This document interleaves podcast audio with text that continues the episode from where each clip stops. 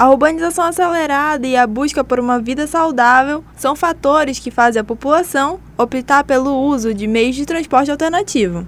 Hoje nós vamos conversar com uma galera que não dispensa o uso da bicicleta no seu dia a dia e busca sempre atrair mais pessoas para essa prática. Eu sou Beatriz Araújo. E eu sou Ariel Fontinelli. E o Comuniquês de hoje vai falar sobre transporte alternativo e mobilidade urbana em Manaus.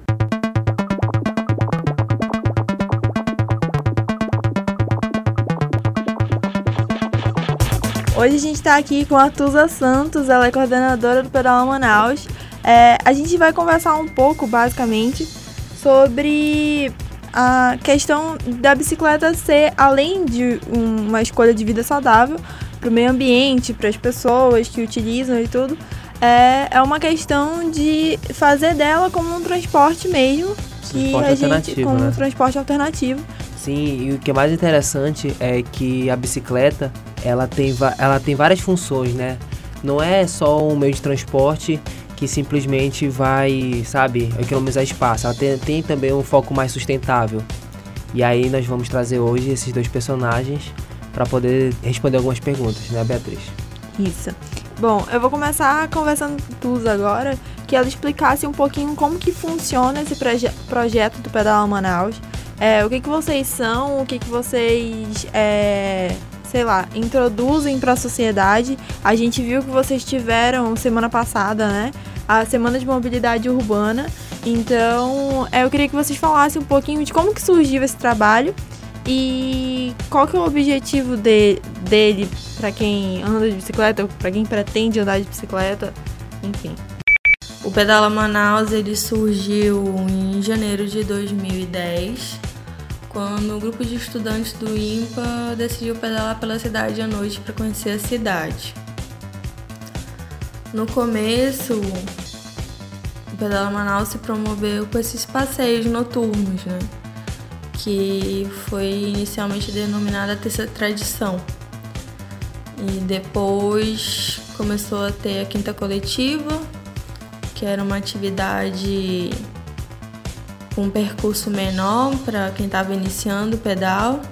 E a terceira tradição ficou com um percurso maior para quem já era mais veterano para pedalar pela cidade. É, hoje o Pedala Manaus ele não faz só esse tipo de atividade, né, o pedal noturno.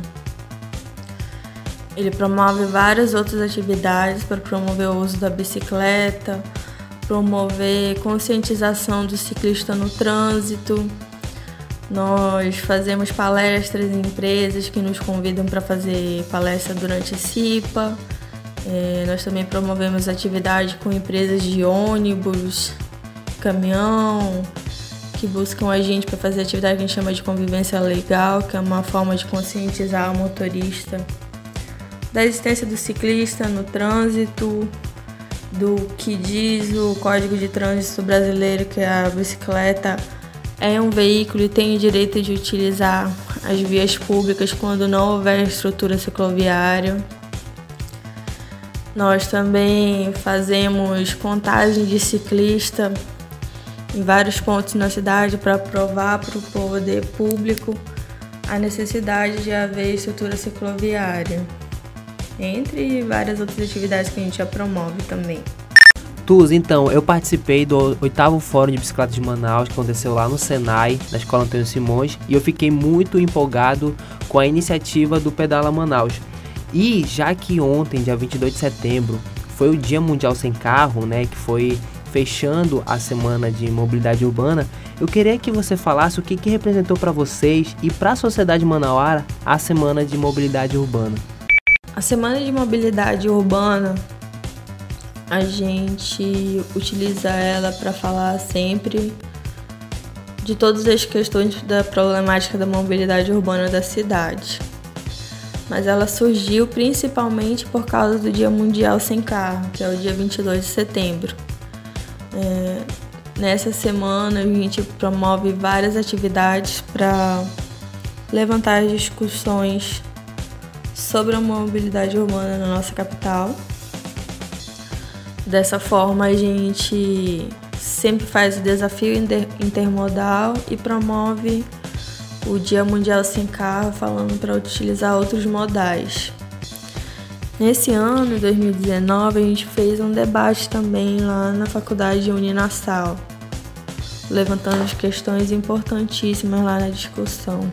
Bom, a gente vai se encaminhando para o final, então.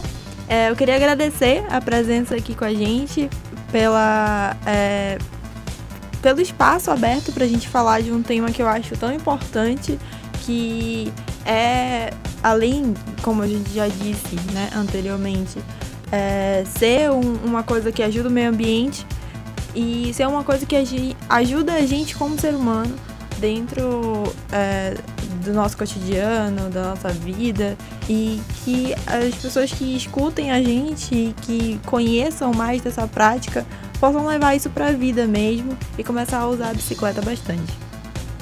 Cara, como amante da, da magrela, eu gosto muito, sempre gostei de andar de bicicleta, foi um prazer enorme participar aqui desse episódio de Comunicate e tratando de dois personagens que vivem de maneira bem intensa a bicicleta. Então, desde já agradeço e que o convite sempre vai estar aberto para participar dos próximos episódios. É, exatamente, Comunicate continua aqui. E se você quiser acompanhar o Pedala Manaus, eles têm as redes sociais dele, tem um site oficial também. E é isso. Obrigada, gente. Até a próxima. Tchau.